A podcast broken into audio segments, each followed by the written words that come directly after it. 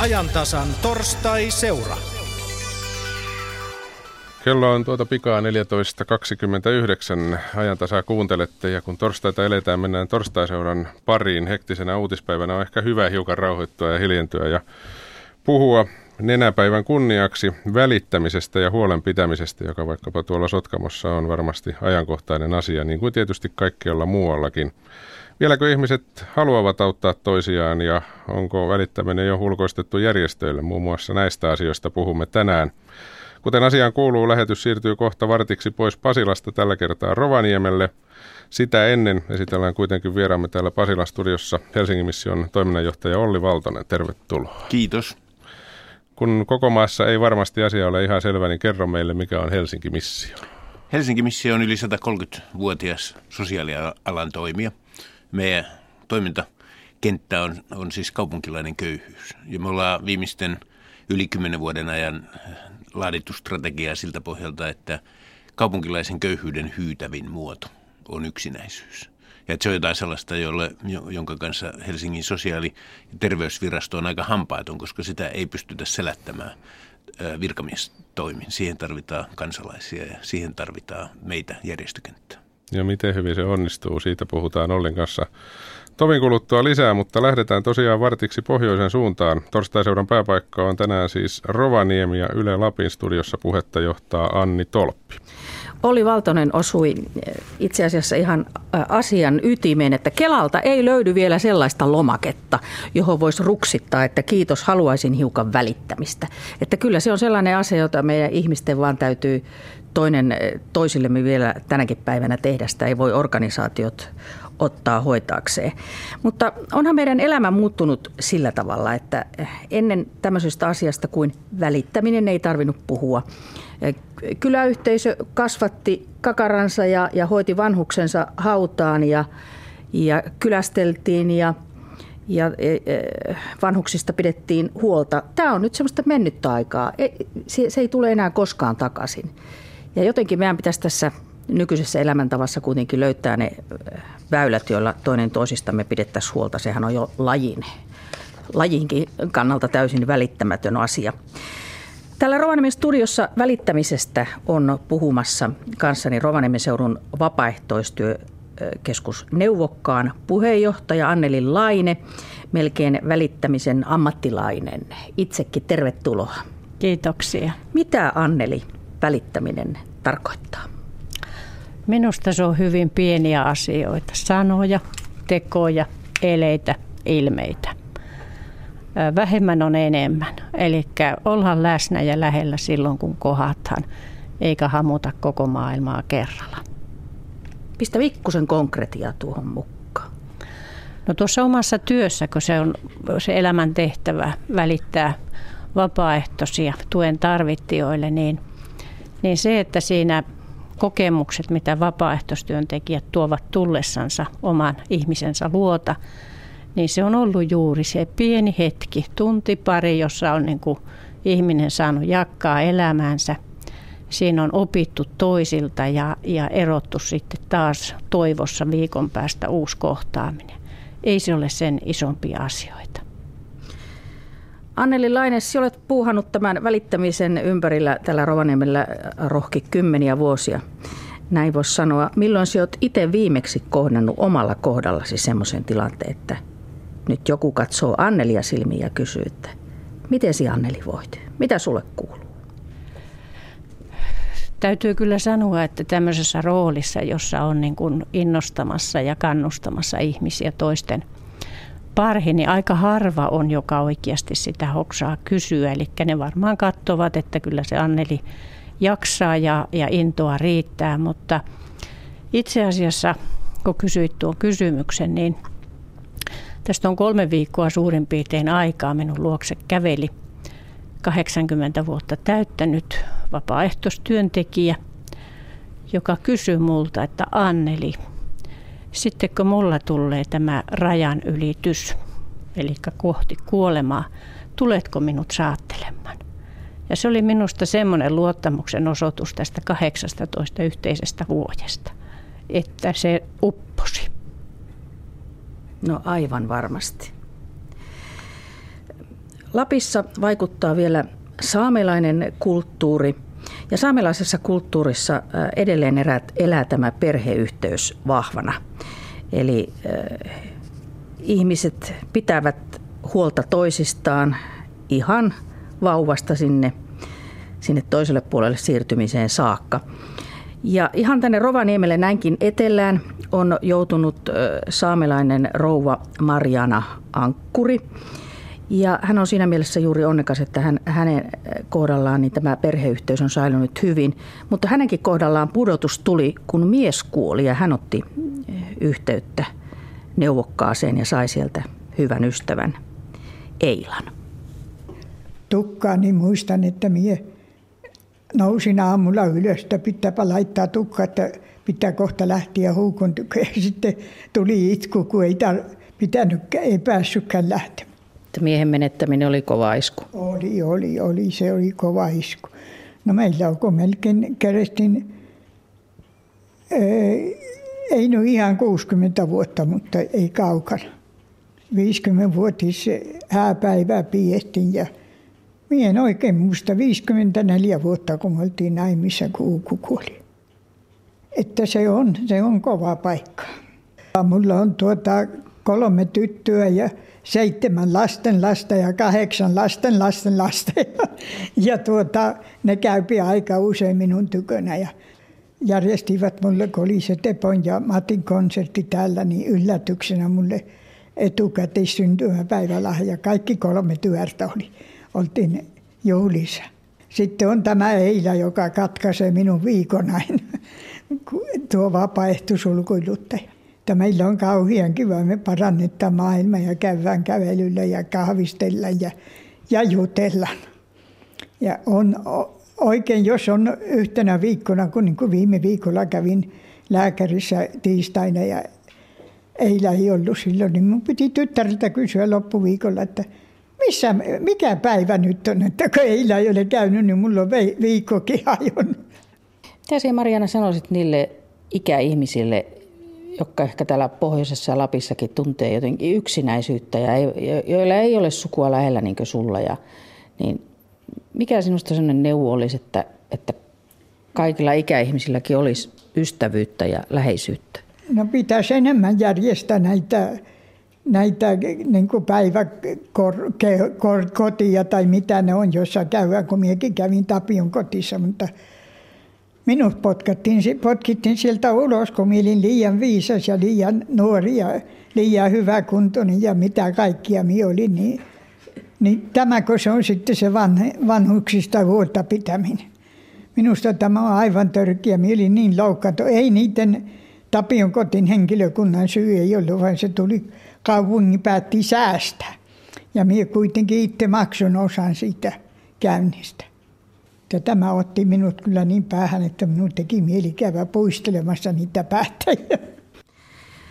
Mariana ei ollut oikein tyytyväinen kerhotoiminnan säästöihin.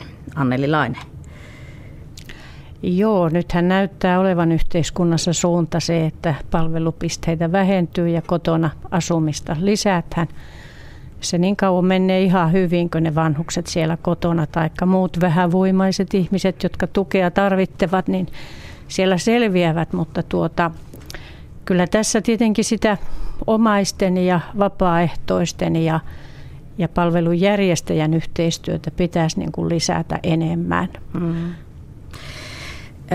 Mennäänpä sitten sellaiseen teemaan, että kun tuossa aikaisemmin jo vähän väitin, että kulttuurimme on, on jo muuttunut sellaisen suuntaan, että on turha haikailla enää siihen kyllä kasvattaa toisiamme teemaan, että se on ikään kuin mennyt ajat, ajat aikaa, niin, niin onko sitten näin, että tämä vapaaehtoistyö on se tulevaisuuden tapa viedä välittämistä eteenpäin?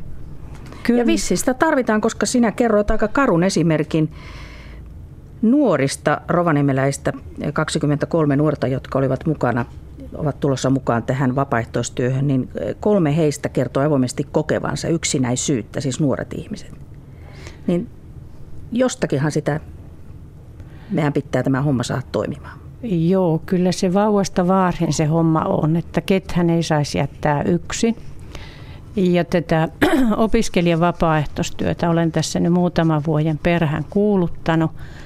Eli ei ihan alaastelaiset lähde vielä vapaaehtoistyöhön. Niiden pitää saada leikkiä ja olla lapsia, mutta sitten tuolta yläaste lukiotasolta niin tuota, ihan opintosuunnitelmin niin, että nämä nuoret sais kohdata eri-ikäisiä ihmisiä, oppia heiltä. Voi mahdoton, pitääkö meidän opiskella sitä Pitää asiaa? opiskella, kun se on unehtunut tässä välissä.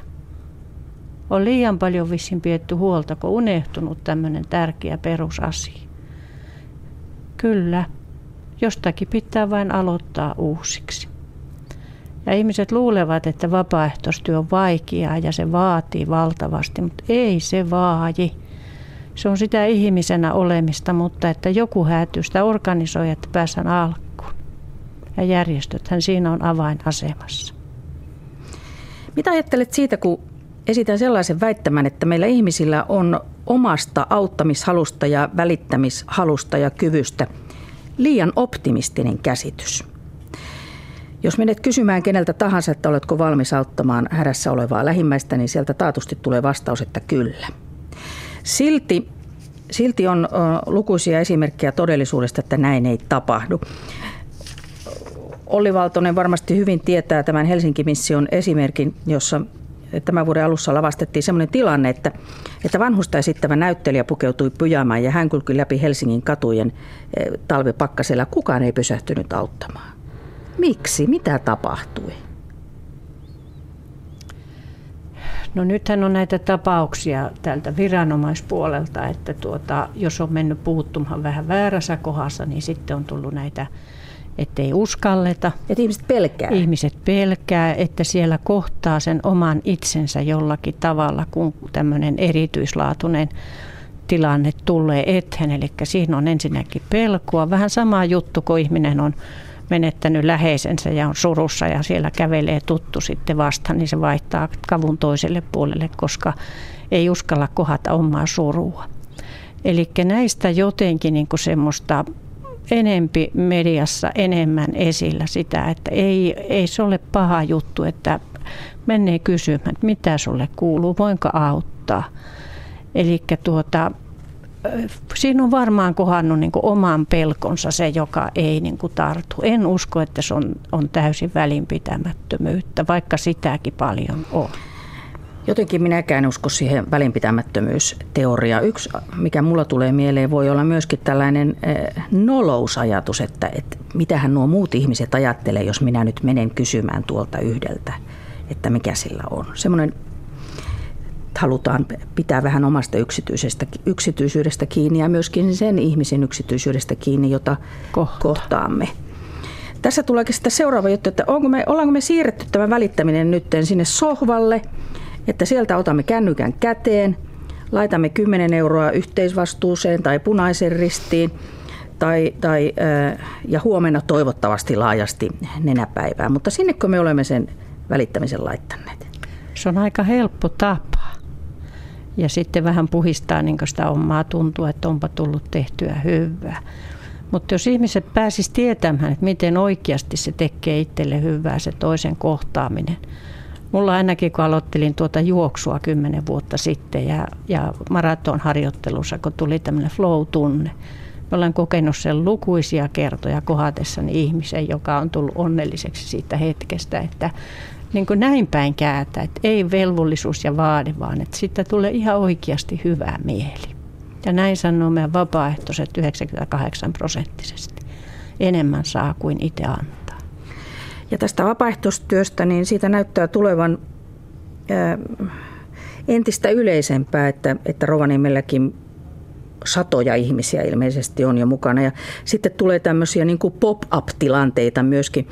Huomasin, että Kemijärvellä esimerkiksi oli aika spontaanisti kokoontunut ryhmä, joka oli lähtenyt äh, hakemaan vanhuksia palvelukorista ja, ja lähtenyt ulkoilemaan heidän kanssa, että siitä tulee tällä, että se ei tarvitse ikään kuin sitoutua minkään organisaation kautta, vaan lähdetään tällä tavalla spontaanisti liikkeelle. Se kai on myöskin Sehän on ihan hyvä. Ja huomenna on siis suuri nenäpäivä ja äh, mehän ei nyt voida kehitysmaiden lapsia ihan kutsua tänne Suomeen, että me välitettäisiin nyt heistä ihan tässä näin, että joudumme nyt vähän etävälittämään. Silti eräs äh, merkittävä suomalainen eduskuntaryhmääkin edustava puolue on sanonut, että kyllä ensin pitäisi hoitaa nämä oman maan puutteessa olevat. Ja esimerkiksi Kemissä perussuomalaisten valtuustoryhmä ei halunnut samaan kuvaan nenäkuvaan muiden, muiden kanssa, koska heidän teemanaan on se, että ensin avustetaan oman, oman maan tarvitsijoita. Voiko tätä välittämistä tällä tavalla äh, ikään kuin porrastaa, että tuo ihminen on vähän tarkeampi välitettävä kuin tuo toinen? Minusta se lapsi ja ihminen on samanlainen, olipa se millä puolen maapalloa tahansa. Ja, ja olen sitä mieltä, että jos ei pysty katsomaan kauas, niin huonosti näkee myöskin lähelle. Olli Valtonen, tämä teidän mm, Helsinki-mission ihmiskoe on herättänyt paljon puhetta. Miten te olette sitä analysoinut siellä Helsinki-missiossa? Niin, Olli Valtonen, tosiaan olen ollaan Olli Valtosen kanssa tässä studiossa. Olemme kuunnelleet Helsingin mission toiminnanjohtajan kanssa keskustelua Rovaniemeltä. Tämä teidän ihmiskoe, siitä tuli kysymys. Se on herättänyt paljon puhetta. Miten te olette sitä Joo, se muuten sai lähtökohtansa siis ei Helsingistä ollenkaan, vaan lähempää sieltä pohjoisesta, vaikka ei, ei, ei nyt ihan niin pohjoisesta, jossa Eila-niminen henkilö menehtyi ihan oikeasti. Olisikohan se ollut Pihtiputalla? Ja tota, sitten me haluttiin kokeilla, että, että miten tämä, että voiko, voiko olla mahdollista niin kuin kaupunkiolosuhteissa. Ja se oli meillekin kyllä yllätys, että, että tämä näyttelijä, joka lähti kävelemään Hämeentien alusta, niin sai kävellä siis Hämeentien melkein sinne kurviin, kurviin saakka, siis pari kilsaa. Tämmöinen keli kuin tänään, että sataa vähän lunta ja, ja se on yöpuvussa ja yksikään ei pysähtynyt. Mm. Et kyllä se, kyllä se niin kuin, mutta siellä tehän aika hyvin siellä pohjoisessa sitä analysoitte, että – että kyllä siinä yksi osa on tämä neuvottomuus, joka ihmisille tulee, että sitä, sitä niin kuin on tullut kauhean araksi, araksi tota, auttamaan. Niin, mitenköhän se menee sitten kaiken kaikkiaan, kun ajattelee sitä auttamista? Tuleeko ihmisille, onko niin, että tuollaisessa tilanteessa, jos puhutaan nyt tällaisesta yksittäisestä tilanteesta, kun joku on selvästi avun tarpeessa, ei uskalla Joo. mennä, pelkääkö siinä, että joutuu itse jotenkin tulilinjalle niin sanotusti. Nykyään on tarinoita siitä, että kun yrität auttaa jotakuta, niin sitten oletkin itse syytettyjen penkillä, vai mikä siinä on? Kyllä, kyllä, kyllä siinä varmaan on osin se, ja siis myöskin tämä suomalainen niin kuin kireys siinä, että me pelätään, että me tehdään virheitä. Mm. Sitten on parempi olla tekemättä mitään. Että se, on, se on varmaan yksi syy, mutta kyllä mä olen samaa mieltä myöskin tuosta, seurasin tuota edellistä keskustelua, että, että nämä on sellaisia asioita, mitkä ne tulee niin kauhean yllättäen. Niin että se olisi hyvä, jos, jos jo kouluissa ja muualla niin kuin opetettaisiin sitä, sitä että, sit, että, että mä olisin valmistautunut siihen, että, se, että mä tietäisin suunnilleen, mitä tehdä. Niin, että jos näkee selvästi pulassa olevan ihmisen kadulla tai maantien poskessa, niin mitä saa ja voi ja pitää tehdä. Niin, just näin. No, Olli Valtonen, sinä olet näiden asioiden kanssa ollut tekemisissä pitkään. Iso kysymys tietysti kuuluu, jota tässäkin on käsitelty jo tuolta Rovaniemeltä. Vieläkö suomalaiset haluavat auttaa toisiaan? Suomalaiset haluavat auttaa entistä enemmän. Et se, entistä se on, enemmän? Joo. Vähän muutenkin me vähän vastarintaan tässä, vastavirtaan. Siis mä oon sitä mieltä, että me ollaan koko ajan menossa parempaan suuntaan. Siitä huolimatta, että, että näitä karseita uutisia kuuluu ja muuta, mutta se on osa tätä niin kuin ihmiseen asennettua, jos mä käytän nyt hienoa sanaa evoluution pohjalta, että, että ihmislaji lähti kehittymään silloin, kun ne oppi liittoutumaan. Ja siitä on lähtenyt semmoinen pitkä ketju, jonka että meidän sisällä on tämmöinen niin perimä, joka, joka jotenkin meille koko ajan vakuuttaa sitä, että, että me selvitään hengissä, jos me pysytään yhdessä.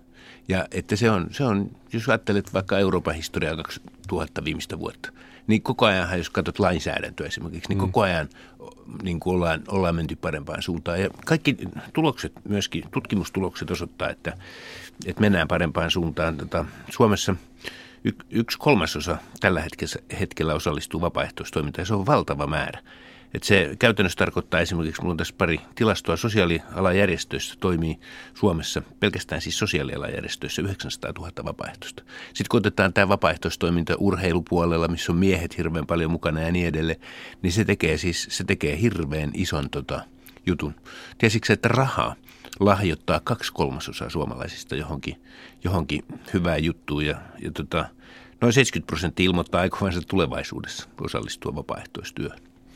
Näkyykö se, kun Helsinki Missio tarvitsee vapaaehtoisia, näkyykö se teidän työssänne? Pitääkö tämä tulkita niin, että homma on päivä päivältä helpompaa, niiden vapaaehtoisten löytäminen? E, tota, kyllä se on, jollain lailla se on helppoa, mutta se vaatii kyllä rahaa. Se vaatii rahaa esimerkiksi siihen, että, että siis, kun me ollaan tutkittu sitä, että meillä on rekisterissä varmaan pari tuhatta vapaaehtoista, niin kun, kun me tsekataan, että minkä, miksi ne tulivat, niin oikea vastaus on melkein poikkeuksetta aina se, että kun te pyysitte. Ja se käytännössä tarkoittaa sitä, että meidän täytyy pyytää. Se tarkoittaa mm. isoja kampanjoita ja kaikkea tämmöistä, joka, joka, tota, joka sitten vie, vie asiaa eteenpäin. Mutta kyllä, kyllä, siis se, kyllä meillä semmoinen kokemus on, että, että jos on vakava asia, että tässä tarvitaan apua, niin kyllä helsinkiläiset ja varmasti rovaniemeläiset on valmiita auttamaan, mutta me pyydetään liian vähän. Niin, eli toisin sanoen, kun ihmiset miettivät, että mihin sitä rahaa pitää kerätä ja tarvitaan, kun tässähän puhutaan nimenomaan vapaaehtoistyöstä, niin kyllä siinä rahaa kuitenkin tarvitaan. Siihen tarvitaan yllättävän paljon. Me joudutaan aina vähän perustelemaan sitä, mutta esimerkiksi 2000 ihmistä, jos sulla on rekisterissä ja sanotaan, että vuodessa aktiivisesti toimii 600 ihmistä, niin se tarkoittaa niiden koulutusta. Ensinnäkin se tarkoittaa niiden rekrytointia, joka on kallista puuhaa, niiden kouluttamista. Meillä on työnohjaukset kaikille vapaaehtoisille ja niin edelleen. Sitten se vaatii semmoisen apparaatin, että kun katso täti Lauttasaaresta soittaa, että hänelle on tullut postipaketti tota, ja se on liian iso, että hän ei pysty sitä yksin kuljettamaan. Niin sitten meidän vapaaehtoisorganisaattori, joka on siis palkattu työntekijä, meillä on niitä useita, niin se lähettää sitten Lauttasaaressa oleville vapaaehtoisille, se on meidän siinä Molokin kidassa, että se sitten menee yhdellä sormen painalluksessa, se lehahtaa 20 lauttasaarelaisen niin kuin vapaaehtoisen kännykkää ja joku niistä kuittaa ja niin edelleen, mutta kaikkihan tämä vaatii rahaa. Mm. Mitä se vaatii ihmisiltä, että tulee vapaaehtoistyöhön mukaan? Minkälaisia ihmisiä he ovat? Voiko sitä jotenkin määritellä? Joo, kyllä sitä voi määritellä. Meillä on, tota, meillä on, meillä on aika paljon, ensinnäkin se on ollut iloinen yllätys huomata, että nuoret on tota, vapaaehtoistyössä hyvin, hyvinkin paljon. Opiskelijoista löytyy paljon sellaisia, jotka on meidän vanhushenkilöiden tukihenkilöinä ja, ja tämmöisinä. Ehkä ruuhkavuosissa on tota sitten semmoinen, niin kuin, että ihmisillä on niin paljon tekemistä, että se, se tota, pikkusen lopahtaa. Mutta, mutta kyllä elämänkaaren joka kohdasta niitä löytyy ja, ja sitten sosiaalinen status tai koulutustausta tai tämmöinen, niin, niin tota, silläkään ei näytä olevan hirveän iso merkitystä.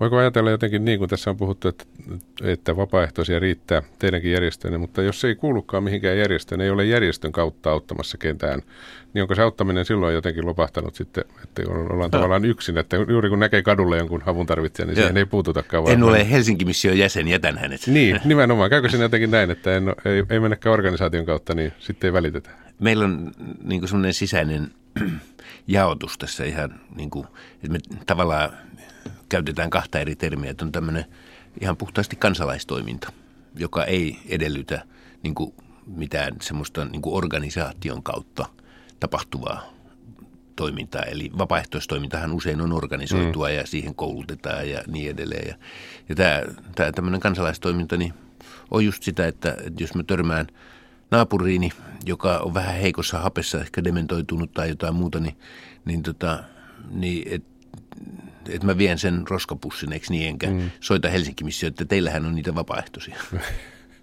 Onko siis niin, että tämä kansalaistoiminta on se, joka on suuremmissa ongelmissa kuin vapaaehtoistoiminta? Joo, se voi olla, että siinä että kansalaistoimintaa, koska sitä, sitä ei propagoi kukaan, eli sitä ei vie eteenpäin. Että kun suomalainen on semmoinen, että ne tulee meille vapaaehtoiseksi ja kysytään, että miksi tulit, ja sitten ne sanoo, että no kun kerran pyysit. Niin kansalaistoiminta edellyttää aika paljon enemmän semmoista, semmoista oma-aloitteisuutta. oma-aloitteisuutta, mutta kyllä kuule, kyllä sitä hirveästi tapahtuu, että en usko ollenkaan, että sekä on vähenemään päin. Siitä ei vaan pidetä tilastoja, koska rahautomaattiyhdistys ei vaadi sitä. Niinpä. No Olli Valtonen, onko teillä nämä, jotka teille tulevat vapaaehtoisiin, niin ilmoittavatko he, että he haluavat tehdä jotain tiettyä Joo. asiaa, käydä, käydä vanhusten kanssa ulkona työtä ja vastaavaa? Joo, kyllä meillä on semmoinen valikko, että ne, usein ne tulee ensin, ensimmäinen niin kuin, juttu tulee netin kautta, jossa ne on käynyt läpi sen, että minkälaisiin tehtäviin, että haluatko olla nuorten, nuorten parissa tai lapsiperheiden parissa tai vanhusten parissa ja sitten sen jälkeen me kutsutaan ne koulutukseen ja, ja sitten vielä niin kuin henkilökohtaisesti nämä meidän työntekijät haastattelee kaikkia ja yritetään löytää se paikka, joka, joka ihmisille on niin kuin ominaisin. Mutta toki se lähtee siitä, että mihin päin ne on jo mielessänsä niin kuin orientoitunut. No pakko kysyä, kun tässä on puhuttu massasta ja määristä ja ihmisistä, niin paljonko teillä on vapaaehtoisia, no suurin piirtein? tota, siis rekisterissä meillä on hirveä määrä. Ja, mutta että vapaaehtoistoimintahan on semmoista, että, että tulee vuosia, jolloin sä et pysty työsi takia tai muuta tämmöistä. Niin, että nyt viime vuoden, siis tämän vuoden tilasto osoittaa, että meillä oli, oli siis aktiivisesti toimivia, ehkä melkein viikoittain toimivia, niin ku, kuutisen sataa. Mutta että rekisterissä on yli 2000.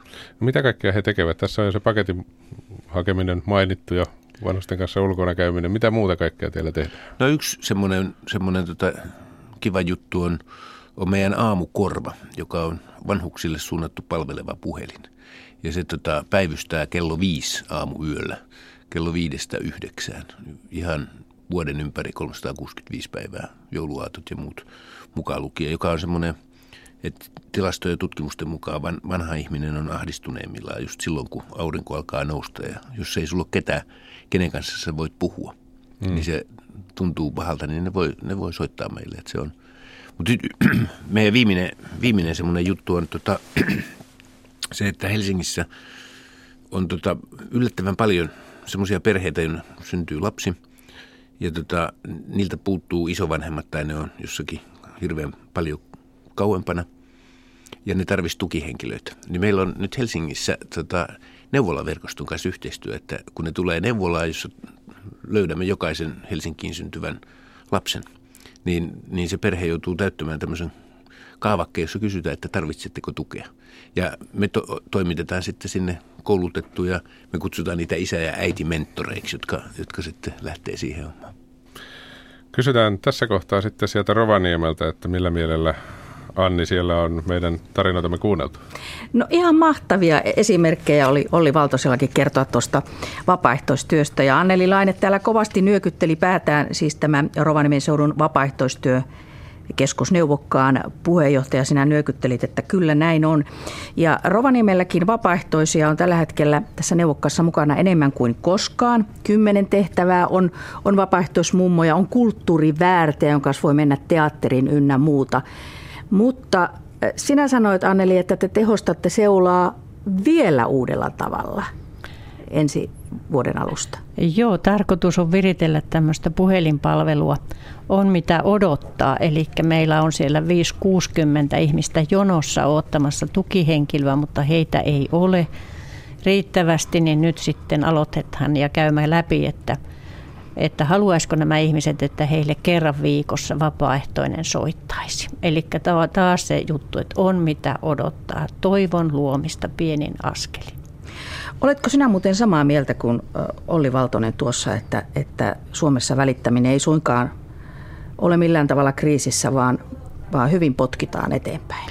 Kyllä, ja Lapissahan tämä välittäminen on varmasti vähän eri tasolla kuin muualla uskoisin positiivisessa suunnassa. Ja ja maaseudulta tulee viestiä, että naapurit vielä välittää toisista kaupunkipaikoissa. Se on, että niihin luukkujen sisälle tahothan jäähä.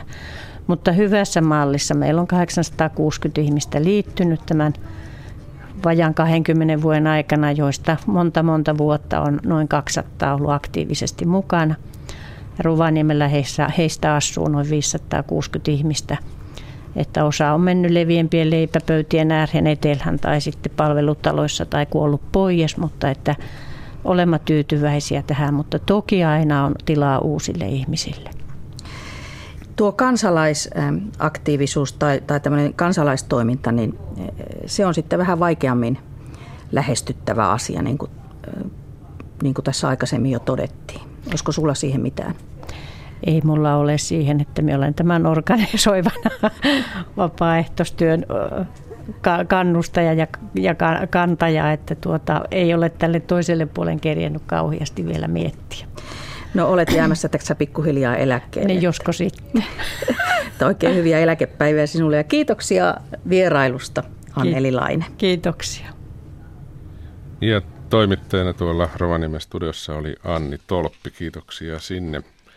Molemmille. Niin, Olli Valtonen, tässä tosiaan huomenna on nenäpäivä ja sinä näet kotimaan hädän läheltä ja vielä lähempää pitkin vuotta. Mitä sinä ajattelet nenäpäivästä? Siellä esimerkiksi Radio Suomen lähetysikkunassa kovasti keskustellaan siitä, että mihin sitä rahaa pitäisi antaa. Ne ei ole mun mielestäni vaihtoehtoja. Tämä, se, niin kuin näyttäisi siltä meidänkin kokemus, kun me ollaan Helsinki-missio, me toimitaan pääkaupunkiseudulla, niin yritysmaailmasta ja yksityisistä kansalaisista on se, että, että ihmiset haluaa antaa molempia. Että sekä globaalisiin asioihin, jossa, jossa apua tarvitaan ehkä, ehkä eri tavalla vielä kipeämmin kuin täällä. Siinähän on siis pohjimmaltaan takana koko ajan siis kysymys sellaisesta, sellaisesta ihmillisestä käsitteestä kuin myötätunto. Ja miten me voitaisiin ihmisinä ja nisäkkäinä rajata se myötätunto pelkästään, pelkästään Vuosaareen tai Helsinkiin tai missä me nyt satutaan asumaan. Tässä hengessä tähän on varmaan hyvä lopettaa ja tiivistää tämä keskustelu. Kiitoksia Helsingin mission toiminnanjohtaja Olli Valtonen. Kiitos.